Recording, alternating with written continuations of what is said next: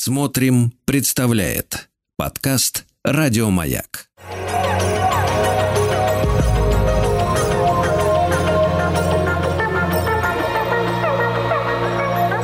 Сотворение умира. Дорогие мои, здравствуйте. С вами Артем Новиченков.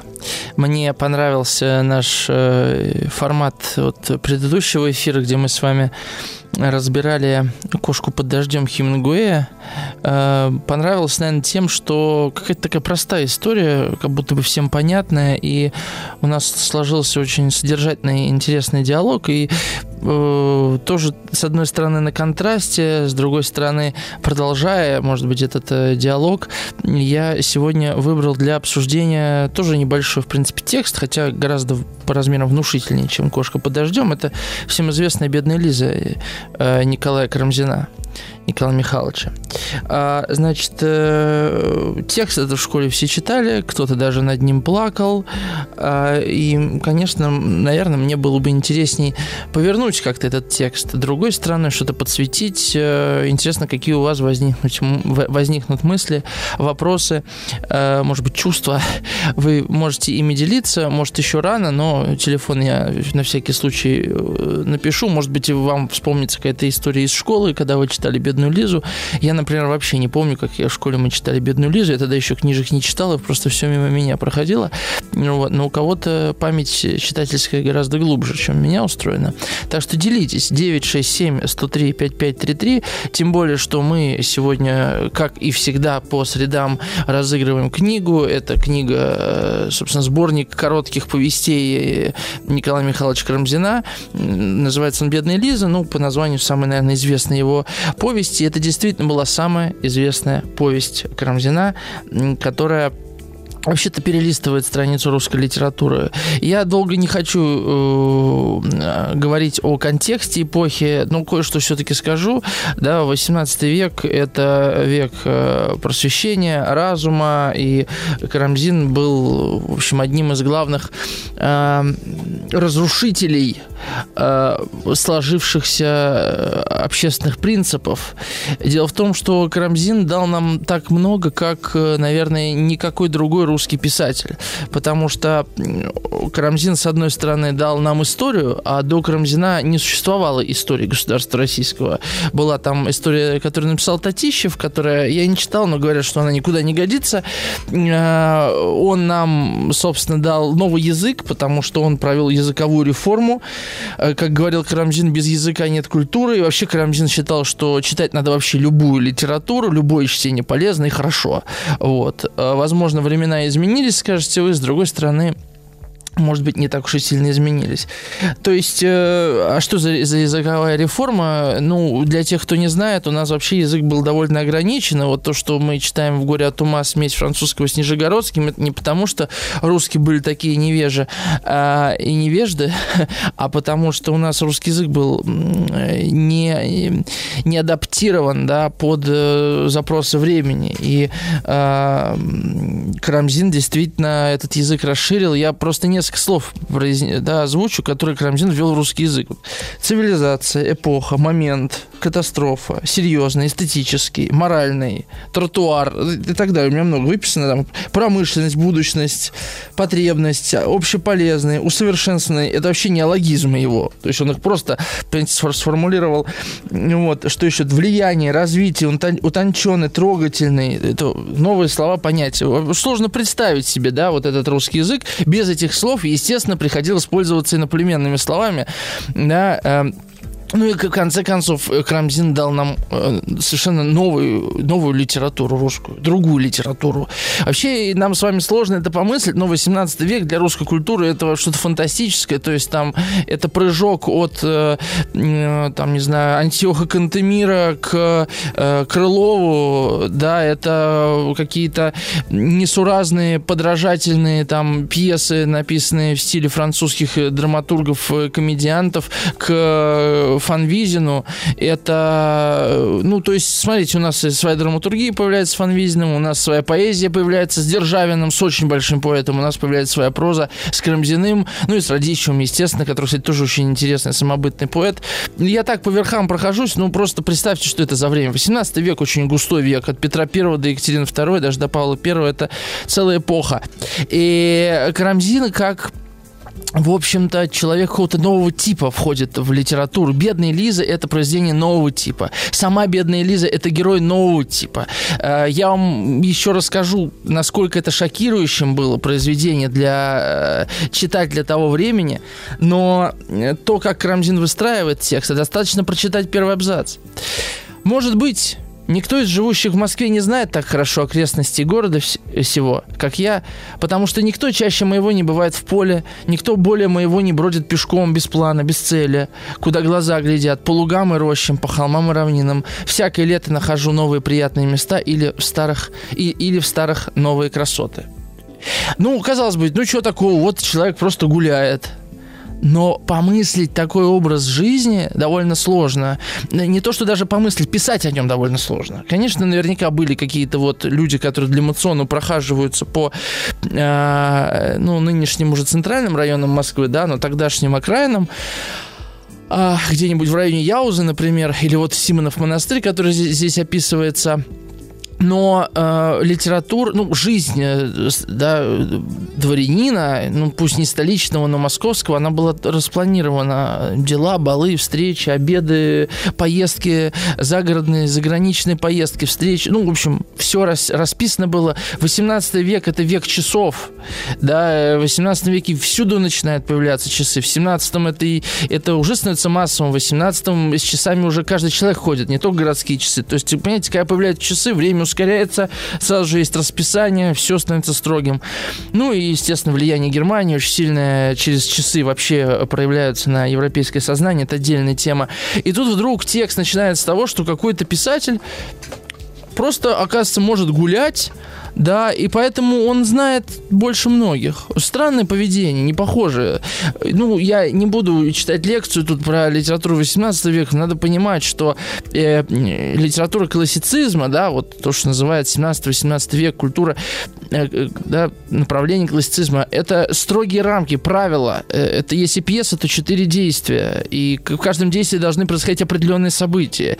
Если героиня, если героиню зовут Лиза, понимаете, то она обязательно должна быть какой-то хитренькой, она, она должна обманывать остальных, она не дворянка, она хочет хорошо выйти замуж, и это стереотип, из которого невозможно было выбраться. Если вы приходите в театр, и там героиню зовут Лизет, то вы уже знаете сюжет, что она будет э, своей хозяйке да, говорить, что она такая молодец, что вот этот такой там Рудольф или там, не знаю, Манфред, он ей подходит, а еще туда, а сама будет с ним заигрывать. Это обычный сюжет для э, героини по имени Лиза. И это один пример то, как Рамзин уже переворачивает игру. Человек, который брал в руки книгу под названием «Бедная Лиза», уже знал, о чем эта книга. Это книга про девочку, про девушку, которая хотела получить все и осталась ни с чем.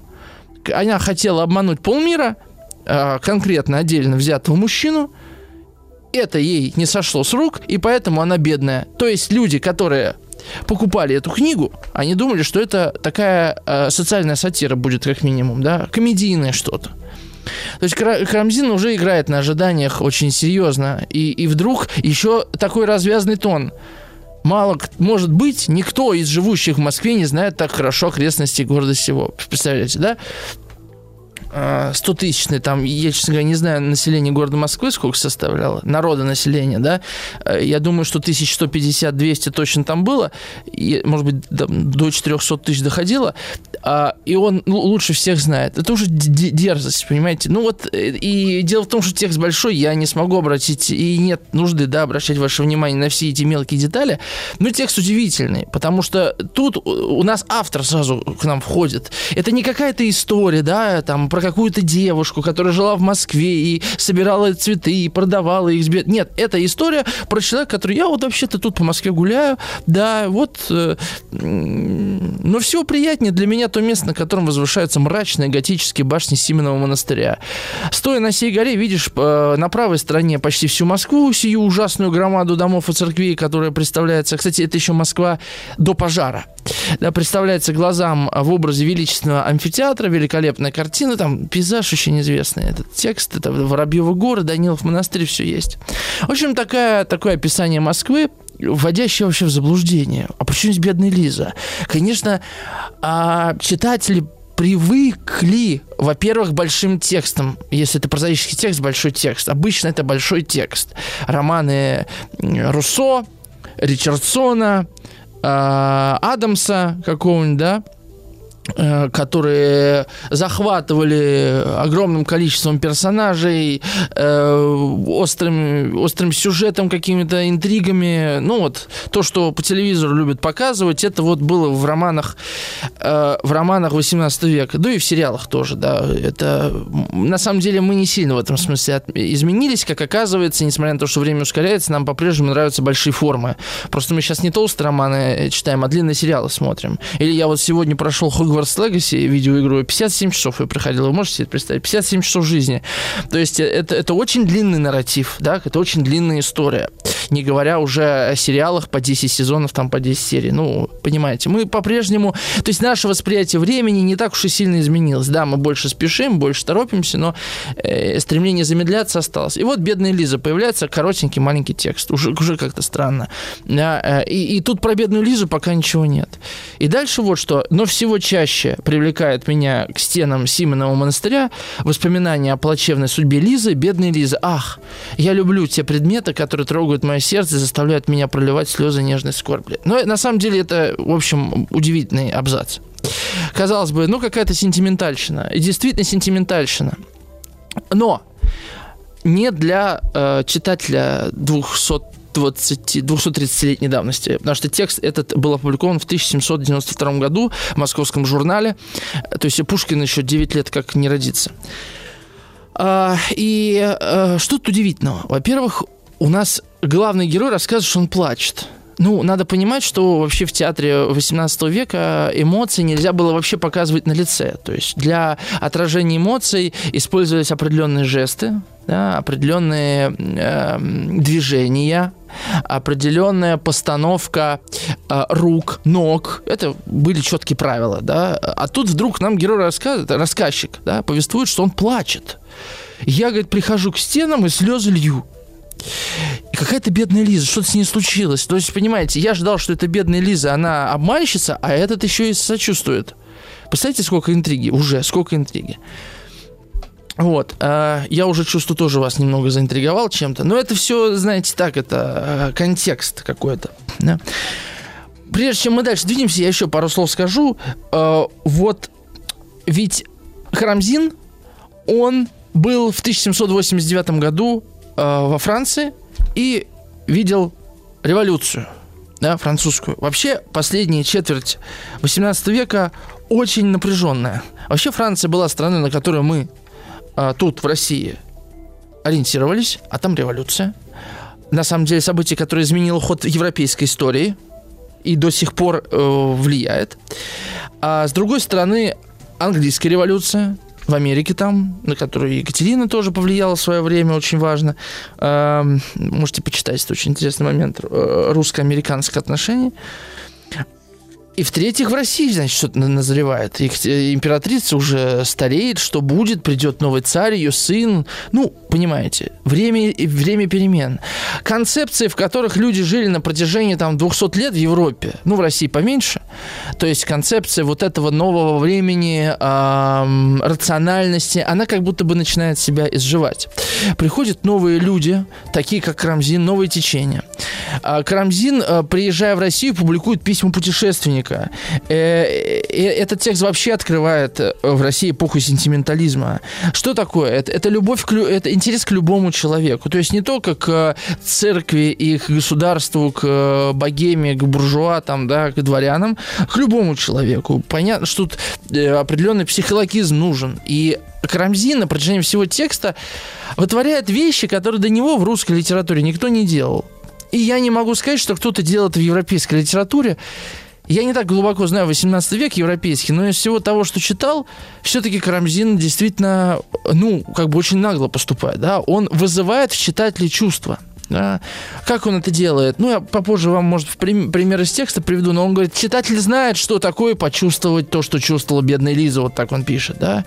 И читатель такой, так, а что она чувствует? Понимаете? То есть это включение читателя совершенно в другой способ вообще ориентирования в тексте. Э, отзыв другой, к этому, к этому, да, отклик другой появляется у читателя. То есть от меня требует чувств. То есть я не просто должен понять, кто хороший, кто плохой, а не только должен следить за сюжетом, не только оценивать там язык описания, а оказывается, мне еще надо как-то чувствами подключаться. Ну, может быть, нам кажется это естественным, и для Карамзина, может, это было естественным, а вот для э, тогдашнего читателя это было нонсенсом да, мне говорят, что я знаю, как чувствовать. Ну, ну, да, это как комплимент, значит, да, я знаю, как чувствовать. То есть я не к тому, что люди были, значит, э, такими закрепощенными и бесчувственными. Нет.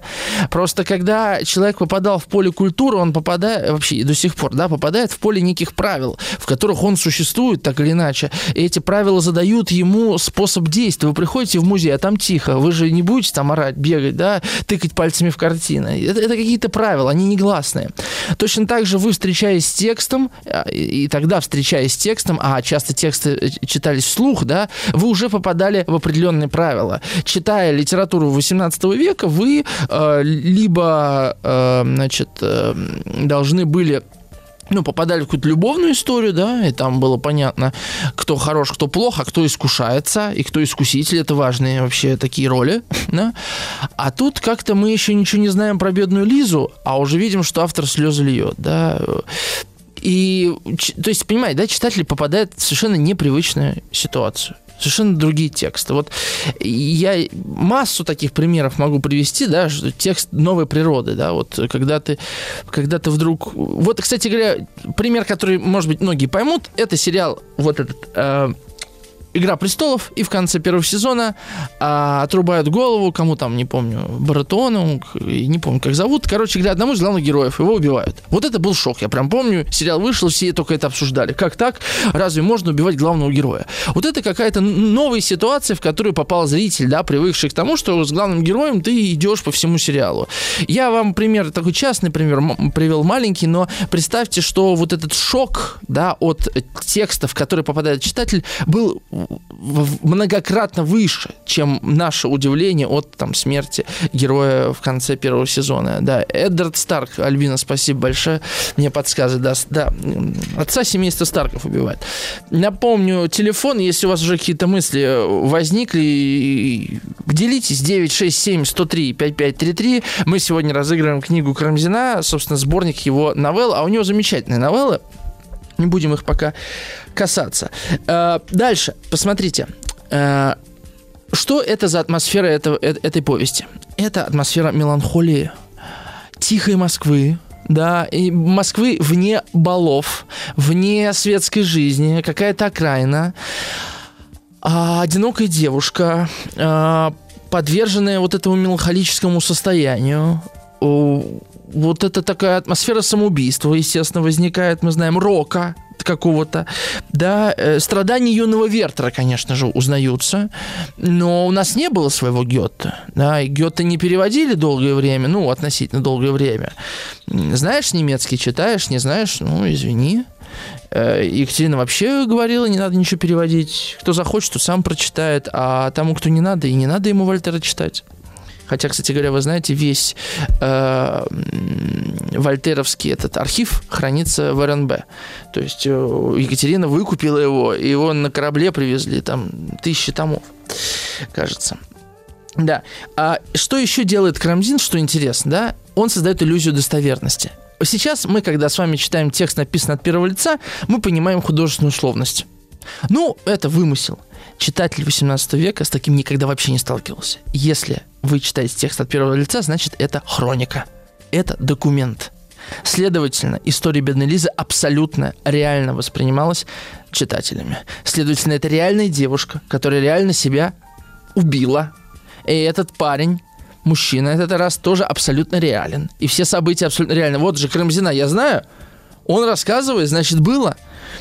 И, и это породило целый культ вокруг Симонова монастыря, смерти бедной Лизы. Я, может быть, вам что-то прочитаю. Вот. А, и при этом Карамзин очень много врет. Не то, что врет, он, ну, его художественный вымысел, он противоречит правде, потому что э, Лиза, в общем-то, крестьянка, и мать ее, а они обе э, грамотные, обе чувствительные, такая пастораль, такая, и несмотря на то, что это мало правдоподобно, то есть неправдоподобно, люди все равно в это верят, потому что Карамзин рассказывает. Э, то есть это как это, ну, Карамзин просто переворачивает представление о литературе. Мы уйдем сейчас на новости и вернемся.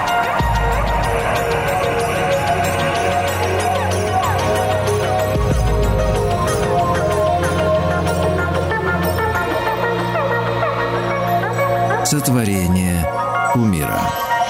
Ну что, э, наверное, пришло время немножко прочитать текст. Я сначала прочитаю комментарий Натальи.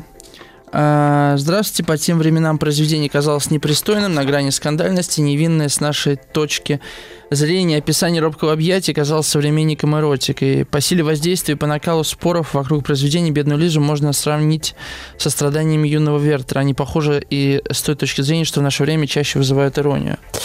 Э, кстати говоря, э, «Страдания юного Вертера» — это любимая книга Наполеона. Э, вот так удивительно, может быть, да, кому-то покажется.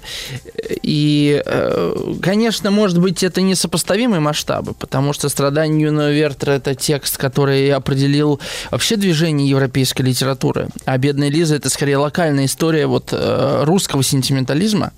Но по степени какого-то влияния на реальную жизнь они действительно так или иначе сопоставимы.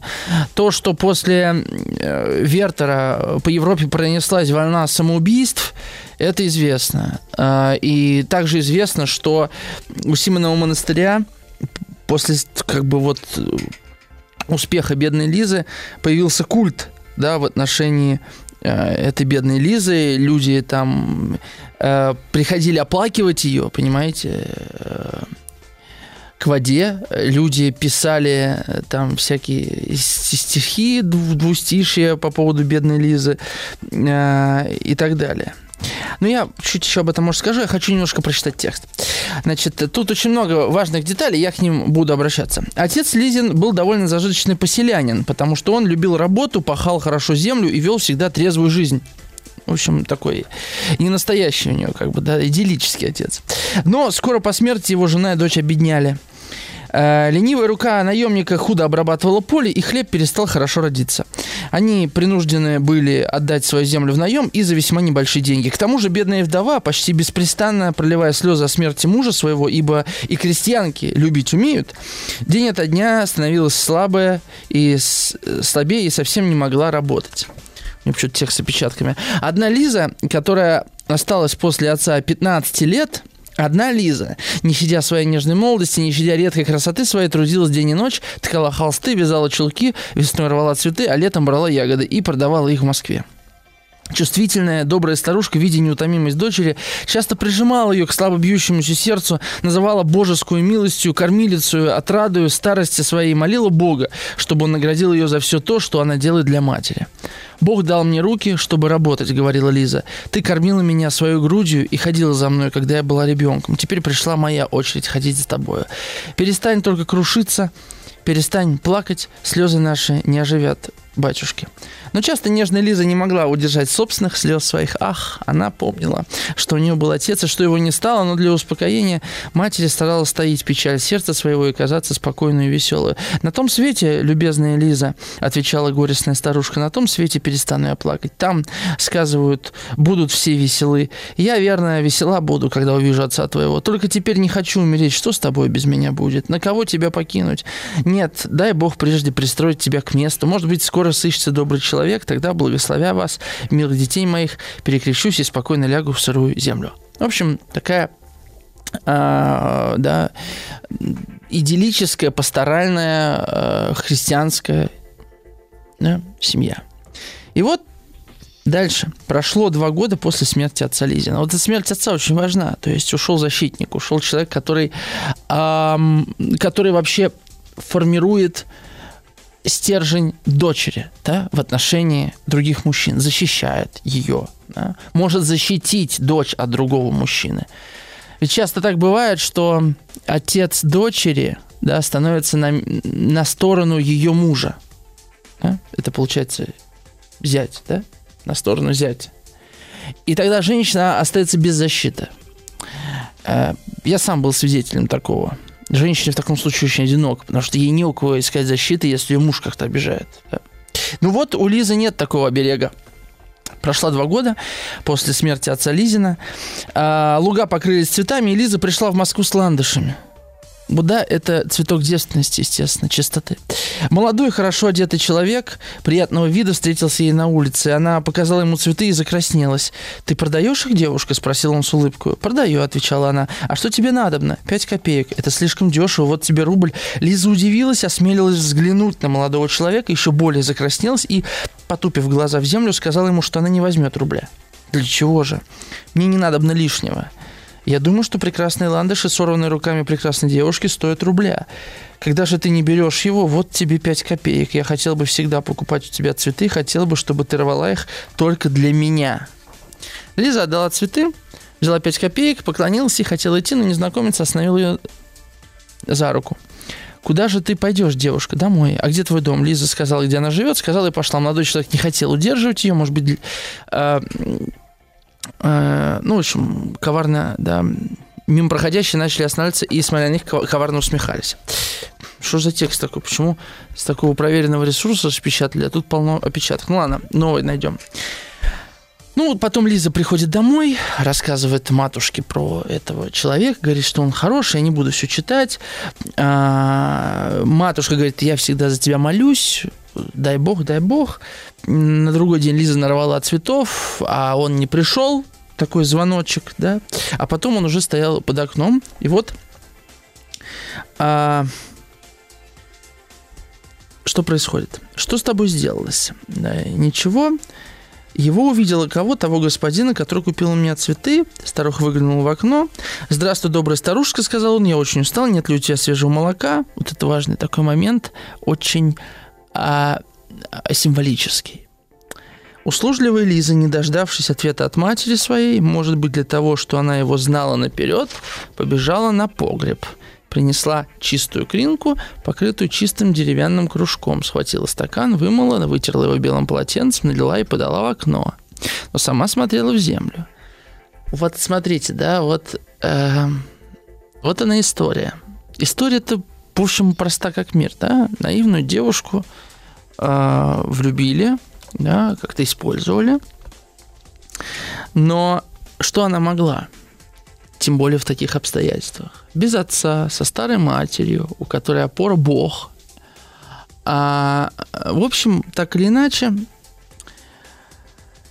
мама ничего не, заподоз... не, не заподозрила, она не прочитала чувства дочери на самом деле. Точно так же, как няня не смогла прочесть э, чувства Татьяны Лариной. И, в общем, э, познакомились. Ираст навел мосты, и вот дальше потом замечательный отрывок про Ираста. Теперь читатель должен знать, что сей молодой человек, сей Ираст, был довольно богатый дворянин с изрядным разумом и добрым сердцем. Добрым от природы, но слабым и ветреным.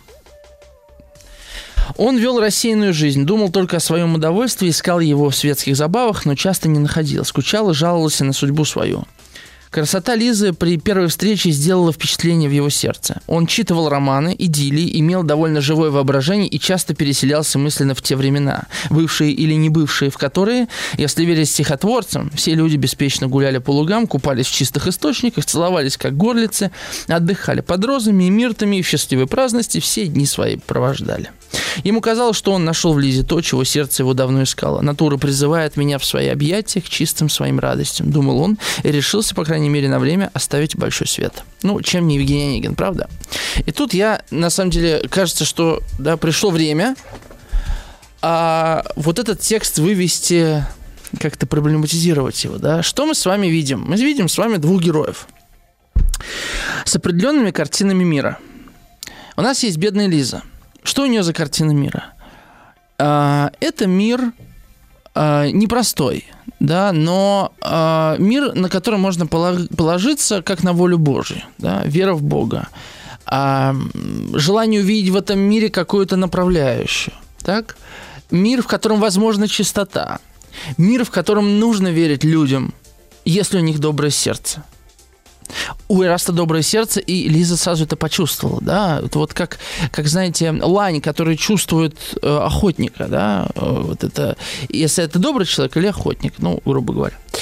И вот у нас есть Эраст, у него другая картина мира. Он начитался книг, он э, придумал себе некий образ, которого ему не хватало – да?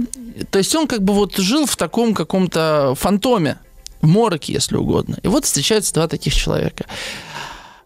Два, две фантазии встречаются, по большому счету. В этом на самом деле содержится глубокий реализм бедной Лизы, не сентиментализм даже. Почему? Потому что на самом деле э, это отношение двух детей. Да, Лизе, кстати, уже 17. Для конца 18 века это уже очень приличный возраст. Уже, уже замуж давно, кстати говоря, пора. А?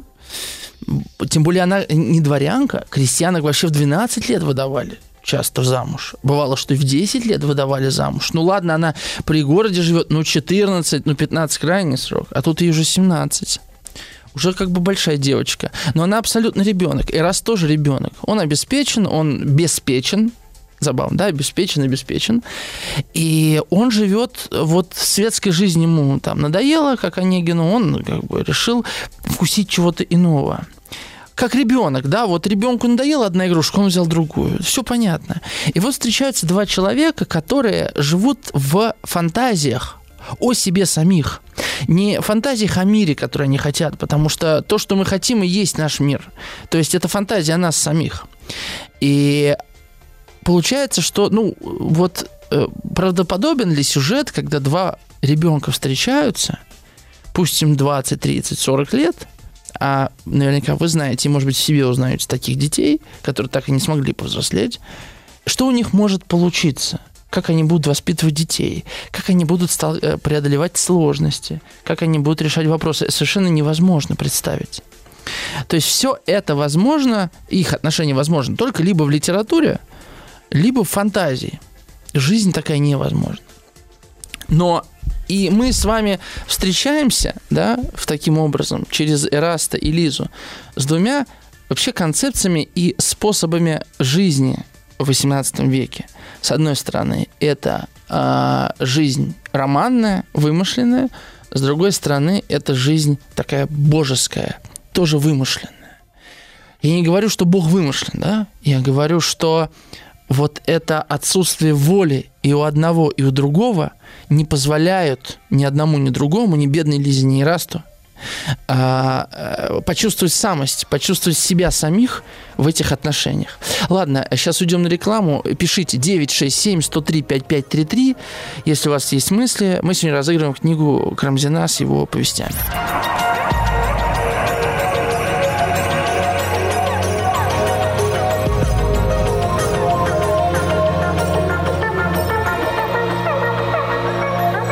Сотворение умира. Да, ну, еще кусочек сейчас с вами обсудим. А, новый гость души, ее мне очень понравился этот образ. А, гость души. Эраст. И, значит, Лиза э, влюбилась. Она э, до восхождения солнечного дня сидит на берегу Москва-реки, Москвы-реки, так у Карамзина, э, смотрит там на туманную, та-да-да-да-да. А, и вот Сцена. Вдруг Лиза услышала шум весел, взглянула на реку и увидела лодку, а в лодке Эраста. Все жилки в ней забились, и, конечно, не от страха.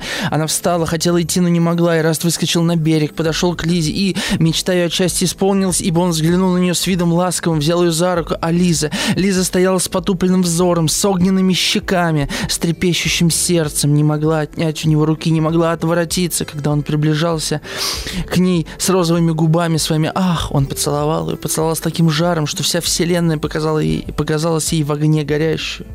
Это, кстати, образ такой, да? «Милая Лиза», — сказал Раст, — «милая Лиза, я люблю тебя». Видите, как быстро. И сии слова отозвались в глубине души ее, как небесная восхитительная музыка. Она едва смела верить ушам своим. И, но я бросаю кисть. Скажу только, что в сию минуту восторга исчезла Лизина робость, и Раст узнал, что он любим, любим страстно, новым, чистым, открытым сердцем. А, они дальше разговаривают, целуются. Ах, Раст, всегда ли ты будешь любить меня? Всегда, милая Лиза, всегда. И ты можешь мне дать в этом клятву? Могу, любезная Лиза, могу. Нет, мне не надо клятвы, я верю тебе, Раст, верю. Уже ли ты обманешь бедную Лизу? Обратите внимание, она уже бедная. Вот этот важный момент. Она уже бедная. А, и это вопрос, с которым я вас оставлю э, на новости и на перерыв, да, я его сейчас задам. Что делает Лизу бедной? Вот вопрос. Ее еще никто не бросил. Она сейчас на пике счастья, вообще лучший момент в ее жизни. Она называет себя бедной. Что она имеет в виду? Почему она бедная? Ведь этому нельзя быть. Нельзя, нельзя, милая Лиза. Как я счастлива, как обрадуется матушка, когда узнает, что ты меня любишь. Ах, нет, Лиза, ей не надо на ничего сказывать. Для чего же? Старые люди бывают подозрительны. Она вообразит себе что-нибудь худое. Нельзя остаться. Однако же прошу тебя, не говорить ей об этом ни слова. Хорошо, надо на тебя послушаться, хотя мне не хотелось бы ничего таить от нее. Они простились, поцеловались в последний раз и обещали всякий раз вечеру видеться ли на берегу реки, или в березовой роще, или где-нибудь. Да-да-да-да-да она, она, он меня любит, ах, матушка, как все прекрасно в мире. И дальше прекрасная, вот матушка говорит, ах, Лиза, как все хорошо у Господа Бога, шестой десяток доживаю, все не могу наглядеться на дела Господни, трали-вали. А, ах, Лиза, кто бы захотел умереть, если бы иногда не было нам горя, говорит мама. Видно, так надобно. Может быть, мы забыли бы душу свою, если бы из глаз наших никогда слезы не капали. А Лиза думала, ах, я скорее забуду душу свою, нежели милого друга моего. То есть, смотрите, да, вот получается, что тот последний оберег, а их было всего два, папа и Бог, который Лизу оберегал, он пал. И огнем она вся возгорелась, и душу готова отдать, и мать готова обмануть, то есть она, в принципе, уже греховодница. То есть в ее концепции, понимаете, это важно понимать, да, если для тебя концепция и понятие греха крайне важно, да, центробежно, то если ты грешишь, то это тебя разрушает. Давайте вспомним Катерину из «Грозы». Точно такая же история. Кстати, как-нибудь ее тоже возьмем, вот в продолжении, может быть, этого разговора. Да, я скорее забуду душу свою, нежели милого моего друга. И это очень высокая ставка, понимаете? Мы знаем, чем скончится история бедной Лизы сейчас, да? Она поставила свою ставку.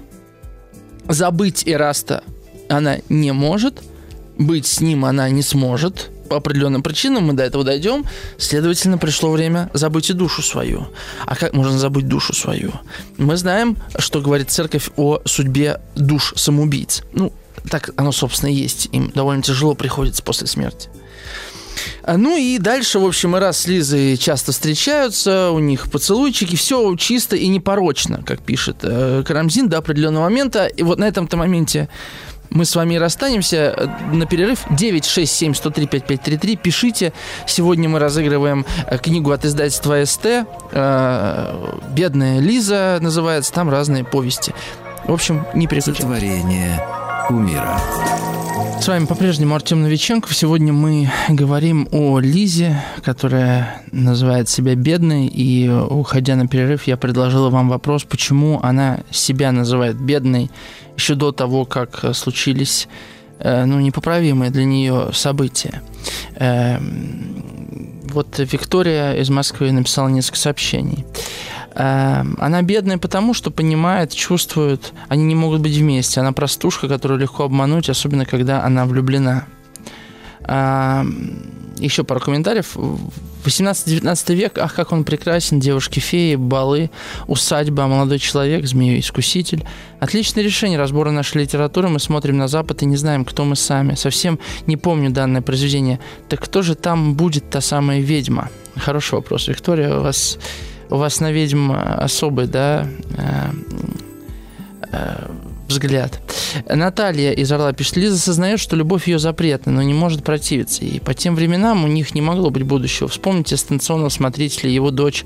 А ведь он был чиновником, имел личное дворянство. Лиза крестьянка, она предчувствует скорый печальный финал. Это можно назвать гибельным восторгом.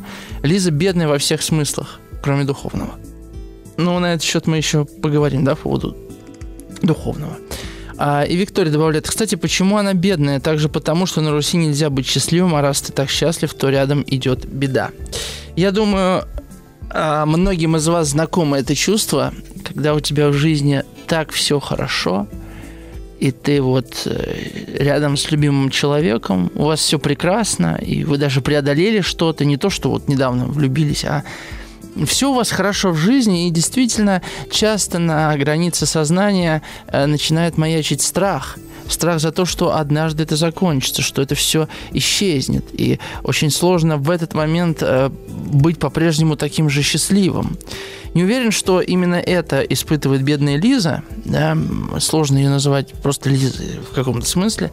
Но понимание невозможности э, иметь то, что она хочет, конечно же, вероятно, ее мучает.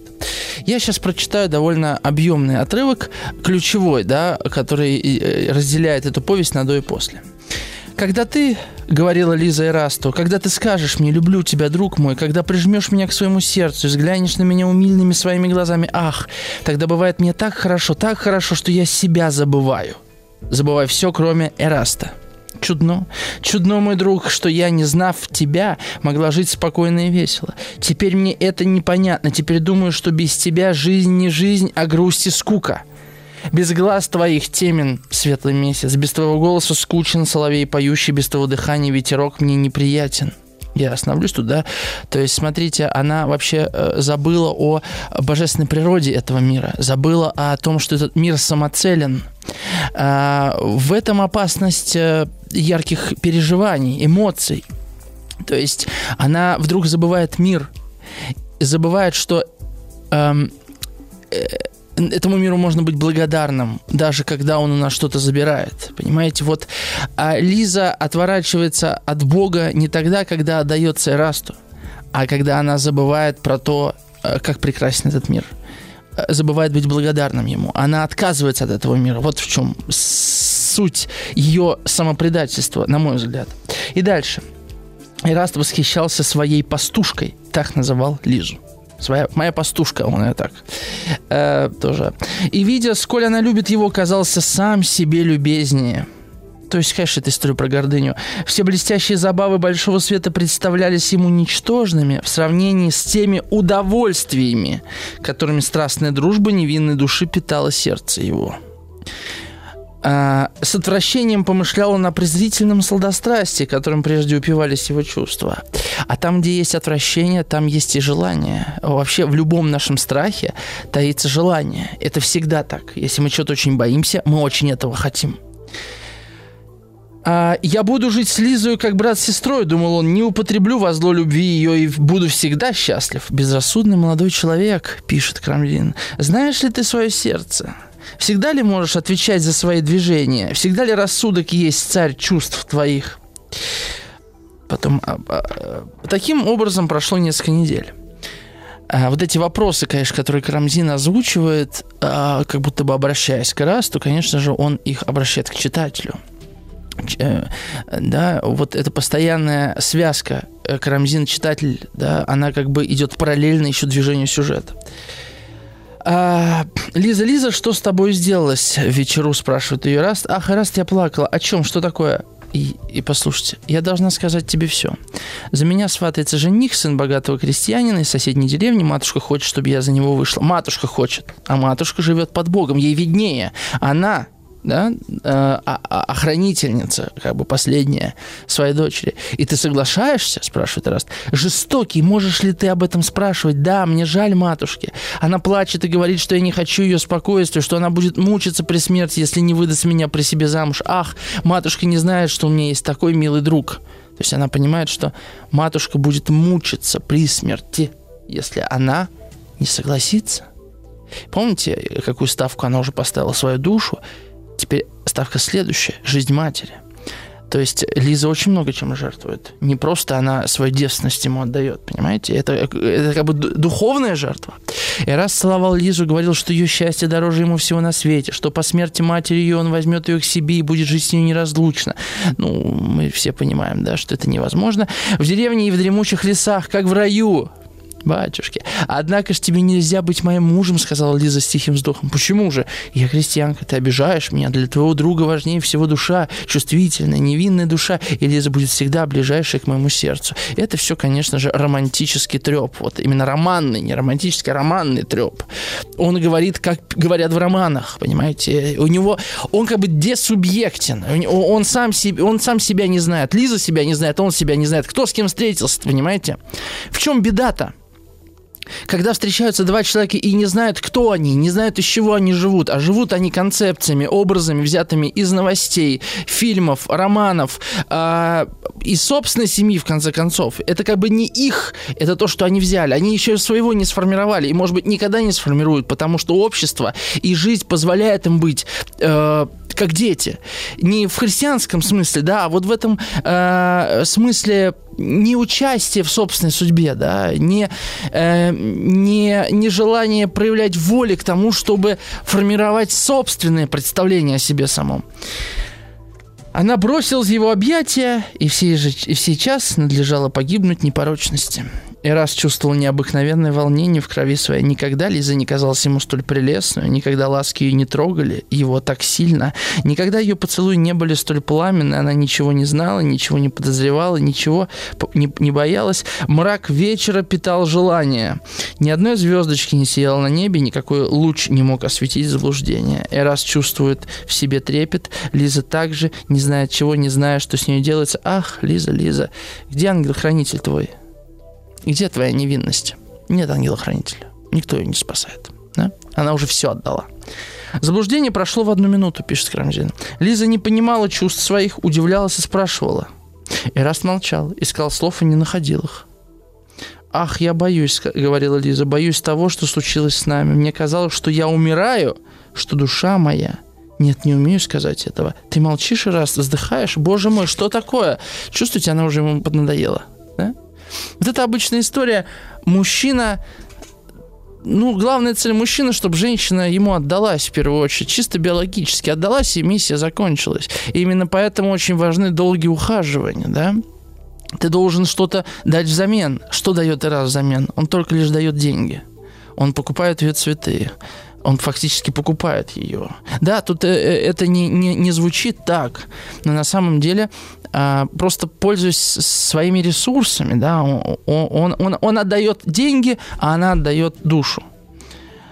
А, причем без, э, знаете, вот что говорится, ничтоже сумняшися, то есть никакой задней мысли в этом нет. Можем ли мы Раста обвинять в этом поступке? Понимаете, о чем я, да? А, и можем ли мы Лизу обвинять в этом поступке, если они не существуют? В том смысле, что да, они есть, они что-то делают, что-то говорят, но они не отдают себе отчет, они не понимают, кто они. То есть вот такой мир каких-то вот э, существ под названием люди, да, которые что-то делают, э, с кем-то ругаются, кого-то влюбляются, где-то работают, каких-то успехов добиваются. Но кто это? Мы не знаем. Да, это такой вот, такой, такой эфемерия такая, да, я сегодня слово хорошо прочитал. Эфемерида, да, вот эфемериды две такие. Между тем блеснула молния, грянул гром. Тут просто уже э, Островский взял все из э, Карамзина, конечно. Лиза вся задрожала. И раз ты раз, сказала она, мне страшно, я боюсь, чтобы гром не убил меня, как преступницу. Грозно шумела буря, дождь лился из черных облаков. Казалось, что натура сетовала о потерянной Лизиной невинности. Э, натура, то есть природа. А Эрас старался успокоить Лизу и проводил ее до хижины. Слезы катились из глаз. Ее... Обратите внимание, он ничего не говорит. Ну, то есть вот это Лиза, э, отдав свою невинность, она остается в полном одиночестве. То есть как будто бы вот это был последний оплот, и все, крепость сдана, и, и как троянский конь был впущен да, в Трою, и э, все, это конец. Слезы катились из глаз ее, когда она прощалась с ним. «Ах, раз, то уверь меня, что мы будем по-прежнему счастливы». «Будем, Лиза, будем», — отвечал он. «Дай Бог, мне нельзя не верить словам твоим, ведь я люблю тебя только в сердце моем, но полно, прости, завтра-завтра увидимся». И тем не менее свидания их продолжались, но как все переменилось, пишет Крамзин. И раз не мог уже быть довольным э, одними невинными ласками своей Лизы, одними ее, одними ее любви исполненными взорами, одним прикосновением руки, одним поцелуем, одними чистыми объятиями. Он желал больше, больше, и, наконец, ничего чего желать не мог. То есть, ну, вот типичный такой капиталистический, грубо говоря, подход, да, циничный. А, все закончилось, все, что она могла отдать, она отдала. А кто знает сердце свое, пишет Крамзин, кто размышлял о свойстве нежнейших его удовольствий, тут, конечно, согласится со мной, что исполнение всех желаний есть самое опасное искушение любви.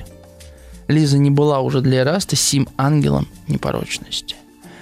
То есть вот тот миф, который Лиза в себе содержала для Эраста, миф романный, да, о чистой, неприкосновенной девушке, которая э, способна дать то, что не может дать общество Эрасту, он был разрушен. Лиза перестала быть сосудом, который содержит в себе что-то, да, и воплотился сюжет, да, э, в котором Эраст уже был, как мы с вами знаем, он э, был в свете, да, в светском обществе, он его выхолостил, и больше нечего было там взять, он нашел что-то иное. Вспомните наш разговор о Печорине, ведь это точно такой же подход. Человек абсолютно потерянный, не знающий, зачем он здесь, а, думает, что он найдет в мире ответ на этот вопрос. Он начинает путешествовать, встречаться с людьми, пробовать что-то новое, но каждый раз, чего-то касаясь, он доходит иногда до конца и понимает, что там нет ответа на его главный вопрос. А проблема в том, что даже вопрос не задан. Да? Зачем я вообще тут есть? Зачем мне эта Лиза? А, зачем, а, зачем я живу? Для чего я создан? Как ни странно, это ключевой вопрос, мне кажется, бедной Лизе. И поэтому а, и самоубийство-то ее, да, оно с точки зрения, конечно, церкви, э, это чудовищный грех. С другой стороны, а что уходит из этого мира? А ведь все, что было у бедной Лизы, оно уже ушло понимаете, больше нечему уходить. Чистота ушла, а ее вера в Бога ушла, ее какая-то семейная да, э, структура, то есть, которую она могла бы воплотить в собственной жизни отношения. Вот отец, мать, какая-то честная семья, это невозможно, да, а она э, с этим распрощалась. Ее как бы объял, ну, дьявол, а по большому счету она просто поняла, что у нее больше нет почвы под ногами. То есть те, те концепции, которые у нее существовали в виде Бога, в виде семьи, в виде чистоты и непорочности, порочности, они все были разрушены. И что от нее осталось? То есть, с одной стороны, э, то, что дает ей Раст, э, Раст ее фактически обнажает. У тебя теперь больше нет ничего, за что ты раньше держалась. А, позволяет Лизе, в общем-то, ну, прийти к той точке, что, ага, у меня теперь больше ничего нет, следовательно, это возможность начать искать себя. Больше не за что держаться, понимаете? Больше поручней нет, как из стихотворения Бродского «Одиночество». Э, можете его открыть. Поручней нет, э, не за что опираться, значит, теперь надо искать что-то свое. Либо сдаться. Какие варианты у Лизы? Ей 17 лет, она э, не знает себя, не знает мира. Ну, конечно, мало вариантов. То есть все вполне очевидно. И даже, то есть, конечно, мы можем винить Эраста, с другой стороны, представьте себе другой сюжет, конечно, невозможный, да, в повести Карамзина, что бедную Лизу пользует Раст, потом мы знаем, он ретируется, исчезает из ее жизни, мы еще до этого момента не дошли, но не суть, вы знаете сюжет наверняка, а, и она остается одна, и, конечно, если, если бы она имела в себе стержень какой-то, она бы сказала, хорошо, жизнь э, обратилась со мной так, но если я благодарна этой жизни, если я люблю эту жизнь, как всегда любила, если я верю в то, что эта э, жизнь божественна, то, следовательно, я еще могу что-то сделать. В конце концов, она может пойти в монастырь, да, э, есть какие-то варианты, да, она может жить в одиночестве, она может искупать свою вину, если для нее это крайне важно. То есть найти в себе волю какую-то. Вот, ты обнажена, теперь самое время искать волю. Но в этот момент большинство из нас сдается. Сдается подобно бедной Лизе. Я думаю, что эта история а, стара как мир, и это, это, это, этот повесть, да, читается нами уже 230 лет и проходится в школе не потому, что это вот такая слезливая история про бедную девушку обманутую, а потому что а, а, она, собственно, вот про... А, про всем нам знакомый сюжет, да, когда мы лишаемся того, за что мы держались, мы почему-то чаще всего сдаемся. Ну, понятно, почему, да, а, но с другой стороны, бывают же другие истории, да, бывают. Может быть, они не такие э, трагические, да. Ну, и тот другой путь, да, по которому Лиза не может пойти, который я вот сейчас фантазирую, конечно же, это путь, который часто человека приводит к жестокосердию, да. Ну и, короче говоря, а, завтра, Лиза, не могу с тобой видеться, мне встретилось важное дело. Говорил он ей иногда. И вот, наконец, пять дней сряду она не видала его и была в величайшем беспокойстве. В шестой пришел он с печальным лицом и сказал ей, «Любезная Лиза, мне должно на несколько времени, на той неделе, на той неделе нет в календаре тоже из Бродского, мне должно на несколько времени с тобой проститься. Ты знаешь, что у нас война, я в службе, полк мой идет в поход. Лиза побледнела и едва не упала в обморок. И раз ласкал ее, говорил, что он всегда будет любить милую Лизу и надеяться и так далее. Тебе нельзя остаться. Могу, отвечал он, но только с величайшим бесславием, с величайшим пятном для моей чести. Все будут презирать меня, все будут гнушаться мною, как трусом, как недостойным сыном Отечества. Ах, когда так, сказала Лиза, то поезжай, поезжай, куда Бог велит, но тебя могут убить. Смерть за Отечество не страшна, любезная Лиза. Балконский тут, да, узнается. А я умру, как скоро тебя не будет на свете. Но зачем это думать? Я надеюсь остаться жив, надеюсь возвратиться к тебе, моему другу. Дай бог, дай бог, всякий день, всякий час буду о том молиться. Береги себя, Лиза. Ну и так далее. И, в общем, он уезжает. А, и тут, конечно, с одной стороны сталкивается частное и государственное, а с другой стороны война часто для мужчины повод решить другие свои проблемы на личном фронте. И эти истории продолжаются и всегда будут продолжаться. А, как бы одна, одно перило помогает избавиться от другого. Вернемся после перерыва.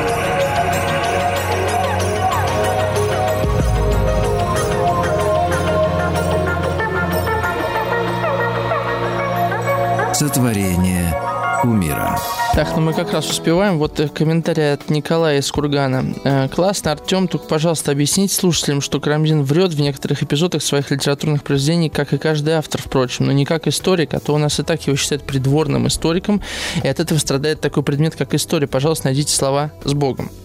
Слушайте, ну, во-первых, понятие придворного историка совершенно естественно для любой европейской страны. Вот, в этом нет ничего, ну, тут нет отрицательной коннотации, как бы мы сегодня к этому не относились. А во-вторых, э, ну, я врет в кавычках, конечно, сказал, да, то есть э, это художественный вымысел, то есть вот это создание идиллической Лизы, э, конечно же, это такая художественная условность, необходимая для создания вот... Э, ну, такого абсолюта чистоты, да, ни одной то есть, смотрите, тут какая разорванность происходит в Лизе, и это мой ответ на вопрос, почему она бедная, да, что она, с одной стороны, хочет жить так, как э, жили ее мама с папой, да, отец и мать, как они верили в Бога, как они выстраивали свою морально-этическую систему, а, то есть вот э, довольно консервативная, православная, да, а с другой стороны, она э, уже женщина вот этого нового времени, оказывается, женщина нового времени, да,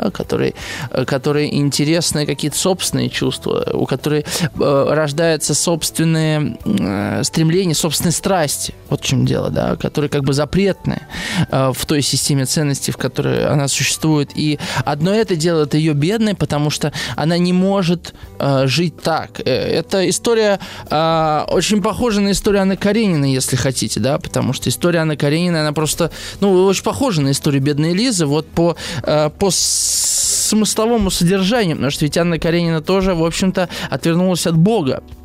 И э, это главная мысль Анны Каренина. Я могу вас направить к, отправить к ранним выпускам годичной где-то давности сотворения кумира. Сотворение кумира вот с сентября 22 выходит, и мне кажется, я и начал там, кажется, с Анной Карениной. Вот. Э, это похожая история, и вообще это важная мысль для русской литературы 19 всего века. В этом смысле, конечно, Карамзин, я говорил, что он дал нам язык, историю и дал нам литературу, потому что он рассказал, что рассказал, как можно еще рассказывать, показал, как можно еще рассказывать истории. А, ну и давайте, да, кусочки дочитаем. Мы уже близки к концу. Она пришла в себя, и свет показался ей уныло печален. Свет, понимаете, божий свет, уныло печальный показался. Все приятности натуры сокрылись для нее вместе с любезным ее сердцем. Ах, думала она, для чего я осталась в этой пустыне? Понимаете? В пустыне. В мире больше ничего нет. А в мире есть все. Вот, э, собственно, поэтому часто говорят, что вот э, страсть она от дьявола, да, то есть дьявол это бог э, забвения. Что да, парадокс. Дьявол, бог, бог забвения. Скорее, владыка забвения, так точнее. Что удерживает меня лететь вслед за милым Ирастом? Война не страшна для меня. Страшно там, где нет моего друга. С ним жить, с ним умереть хочу или смертью свою спасти его драгоценную жизнь. Постой, постой, любезный, я лечу к тебе. Уже хотела она бежать за Ирастом, но мысль «у меня есть мать» остановила ее.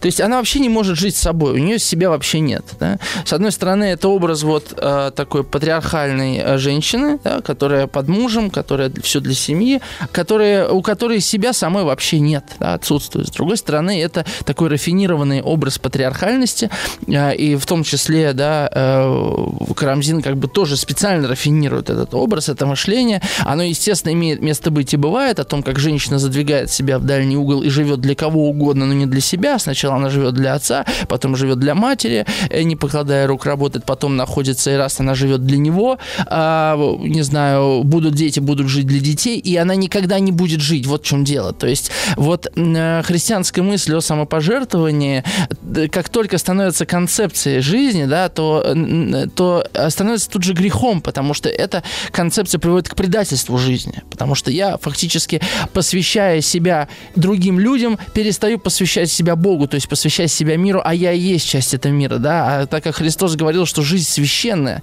и самое главное, как бы это главный дар жизни человека, это жизнь, то бедный бедная Лиза фактически и предает себя, понимаете? То есть таким образом любая концепция, даже самая благая, будь то религиозная концепция, гражданская, государственная, семейная концепция, может вот так извратиться. Бедная Лиза извращает христианскую мысль э, и становится, э, собственно, жертвой самой себя. Самоубийство она совершает задолго до, собственно, самого этого действия. Она себя уже предала э, уничтожению, да?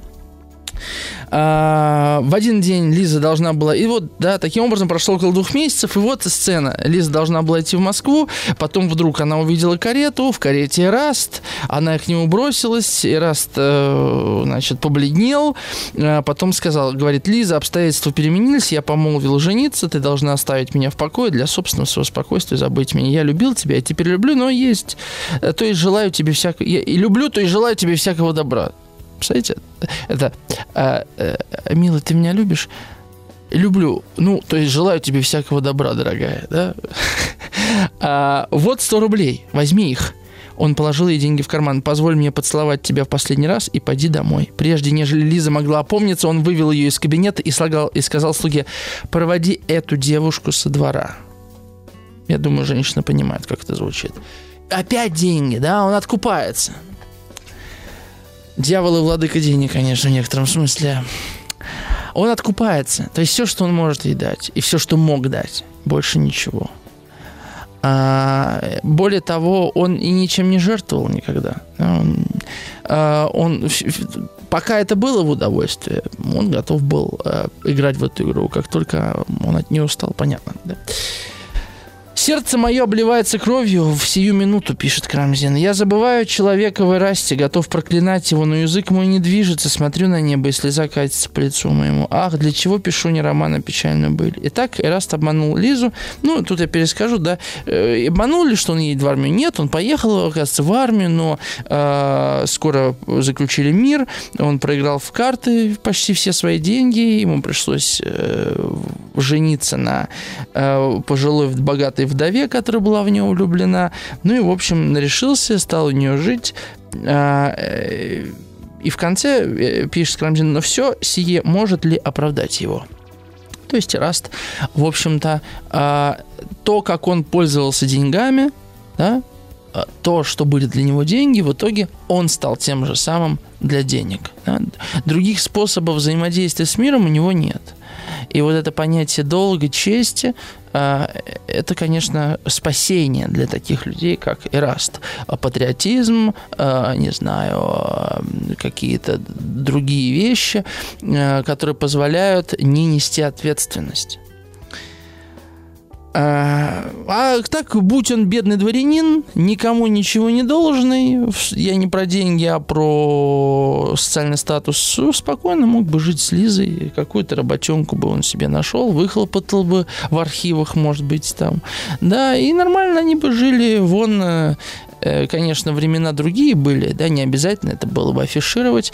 То есть я про то, что э, нам, может быть, и кажется, что это, знаете, сюжеты литературных произведений как будто бы неизбежны, да. Но и раз мог по-другому поступить, но не поступил. Да, потому что на это нужна была его воля, нужно, нужно было понять, что его сердце действительно хочет. А ум его полонил сердце, как мы читали в слове о полку Игореве. Он не мог э, слышать свое сердце, даже если он правда любил эту бедную Лизу. Тут я не беру судить, любил или не любил ее по-настоящему, и что такое для Ираста любить, другой вопрос. Но он не решился на это, потому что тут нужно было бы на что-то решаться. Да? А герои э, повести Карамзина ни на что не решаются. Вот в чем дело. Оба, и Лиза, и Раст, идут путем наименьшего сопротивления. Такие автоматоны в некотором смысле. Согласитесь, это очень похоже на, на естественно человеческое поведение. Так уж мы устроены. Большинство из нас безвольны. И очень сложно, э, очень сложно что-то сделать с этим. А Лиза очутилась на улице, конечно, она в полной фрустрации. Мне нельзя жить, думала Лиза. Нельзя, о, если бы упало на меня небо, если бы земля поглотила бедную. Нет, небо не падает, земля не колеблется. Горе мне. Она вышла из города и вдруг увидела себя на берегу глубокого пруда, пруда под тенью древних дубов, которые за несколько недель перед тем были безмолвными свидетелями ее восторгов. С ее воспоминаний потрясло ее душу, страшнейшее сердечное мучение изобразилось на ее лице. Понятно, да, что дальше будет? Давайте прочитаю пару комментариев, прежде чем мы до развязки дойдем. Виктория из Москвы пишет, а ведь он с самого начала показал, что просто хотел купить ее. Ну так он ее и покупал, и она продавалась. И мама даже не думала как это может быть прочитано, да, то есть она принимала эти подарки, и когда он сказал матери, я хочу, чтобы только мне ваша дочь продавала цветы, понятно, да, как бы тут иносказательно, что можно прочитать, мать не смогла этого прочитать, она совершенно э, в другом, в другой реальности жила, да, в реальности, ну вот такое бывает, да, когда э, наши бабушки, дедушки совершенно не понимают э, там нашего языка банально, какие, какие-то ну, новые, новые слова, или не понимают наших ценностей, а мы не понимаем их. Как бы вот она пропасть. Конечно, бедная Лиза описывает эту пропасть. Пропасть между городом и деревней, да? Пропасть между крестьянами и дворянами. Пропасть между прошлым и настоящим. Э, пропасть между, я не знаю, э, ну, между сословиями просто хватит пропастей, в конце концов. Давайте прочитаю еще содержательный комментарий Ларисы из Великобритании. Вот именно отсутствием стержня страдают юные женщины, лишенные отца, родственников мужского пола с малолетства. Состояние тростинки на ветру пролонгируется до бог знает какого возраста, смешивается порой с упованием роли жертвы. Лизе представился переломный момент осознать, что раз не может полностью быть всей ее жизнью, но она предпочла обманываться и уйти из жизни. Были ли э, другие Лизы в аналогичной ситуации и какой исход у них случился. А Карамзин, интересно, он предполагал, что будет тренд самоубийств юных девиц после опубликования рассказа. Я думаю, конечно, он этого не хотел. Да? По поводу, были ли другие Лизы в аналогичной ситуации, ну вот, дело в том, что, понимаете, тут же ведь дело не только в поступках, да, вот как я говорил, Анна Каренина поступила да, как бы, но это не уберегло ее. Тут должно быть какое-то внутреннее совершенно другое ощущение, да, брошенная девушка, которая приходит к отцу, вот, к кому ей приходить, да, вот это, это проблема. А, Анна из Москвы пишет, успею прочитать. Странная перекличка. Сегодня впервые посмотрела советский фильм 70-го года «Проводы белых ночей». А сейчас слушаю о бедной Лизе. Сюжет очень схожий. Без самоубийства, конечно, в советском кино. С уважением, Анна. Не смотрел этот фильм. Название красивое. А, напомню, вы еще можете успеть написать комментарий и выиграть книгу Николая Карамзина э, с, с повестями. Кстати, там замечательные повести, не только «Бедная Лиза», которые вы, уверен, даже не читали. Так что стоящая книга. Пишите 967 103 5533. Мы вернемся после короткой рекламы.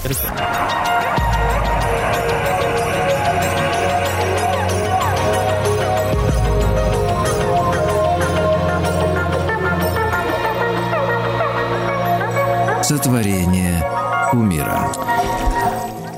Ну что, мы дошли до точки уже невозврата. Бедной Лизе пора топиться. Любезная, значит, она шла и вдруг увидела девушку. Любезная Анюта, любезная подружка, отнеси эти деньги к матушке, они не краденые Скажи ей, что Лиза против нее виновата, что я таила от нее любовь свою к одному жестокому человеку, к, э, на что знать его имя. Скажи, что он изменил меня, попроси, чтобы она меня простила. Бог будет ее помощником. Поцелуй у нее руку так, как я теперь твою целую. Скажи, что бедная Лиза велела поцеловать ее, скажи, что я. Тут она бросилась в воду. Анюта закричала, заплакала, но не могла спасти ее, побежала в деревню, собирались люди и вытащили... Собрались люди и вытащили Лизу, но она была уже мертвая. Э, то есть, смотрите, а, а у нее даже не было воли прийти к матери и рассказать ей обо всем. Понимаете? Она даже на это не решилась. Таким образом, скончала жизнь своей прекрасной душой и телом. Когда мы там в новой жизни увидимся, я узнаю тебя, нежная Лиза. До этого, кстати говоря, в русской литературе финалы всегда были утешительны. Пир, свадьба, э, самоубийство как конец повести – это просто как э, наковальни по голове для тогдашнего русскоязычного читателя. Представьте себе, вы никогда не читали истории, которые заканчивались плохо. Никогда. Да? И тут бац. Причем еще не просто рассказ, а рассказ, который переписывали. Бедная Лиза разошлась тысячным тиражом. Это огромный тираж это первый тираж, да, потом еще были допечатки. Для сегодняшней России тысячный тираж – это очень большой тираж, чтобы вы понимали, да? Ну, достаточно большой. Большинство книг издаются тиражом 500 экземпляров, 300 экземпляров, ну, до 1000 редко тоже даже доходит. Мы не говорим про э, дамский роман и так далее, а тут э, это первый тираж, то есть. И, и мы не знаем, сколько раз переписывали этот текст, то есть это, может быть, тоже счет на тысячи идет. И вот этот текст становится, конечно, культовым, потому что он удивляет всем. И языком, и отношением автора, автора, с читателями, с героями и документальность этого всего, что это реально Лиза реально утопилась, да, реальная Москва, потому что до этого повествование велось в одном городе, а тут реальная Москва с реальными топонимами и так далее. Э, и, и, и еще и самоубийство, да, трагический совершенно финал, и невозможно не сочувствовать этой бедной девушке. А, и вот за этой, понимаете, из-за этой истории любви, истории страсти теряется вообще трезвый взгляд на Лизу, который я сегодня предлагал вам, да, вот это была моя сверх задача на этот эфир, не знаю, предложилось ли, получилось ли. Давайте дочитаем три маленьких абзаца. Ее погребли близ пруда, или пруда, что вот эти слова, я вот все, близ пруда, близ пруда.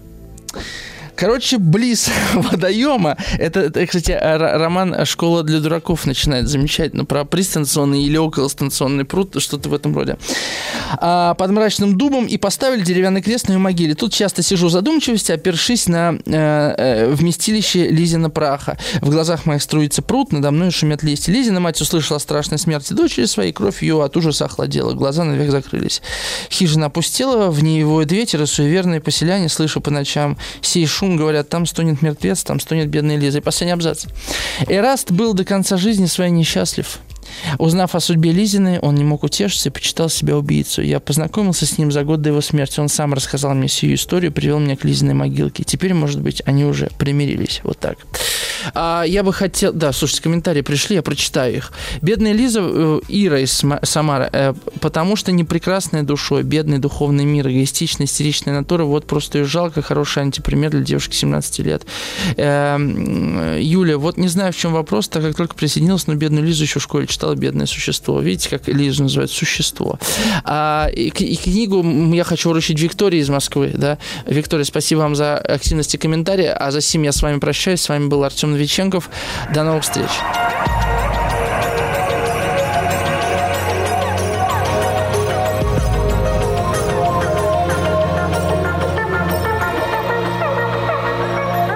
Сотворение умира. Еще больше подкастов «Маяка» насмотрим.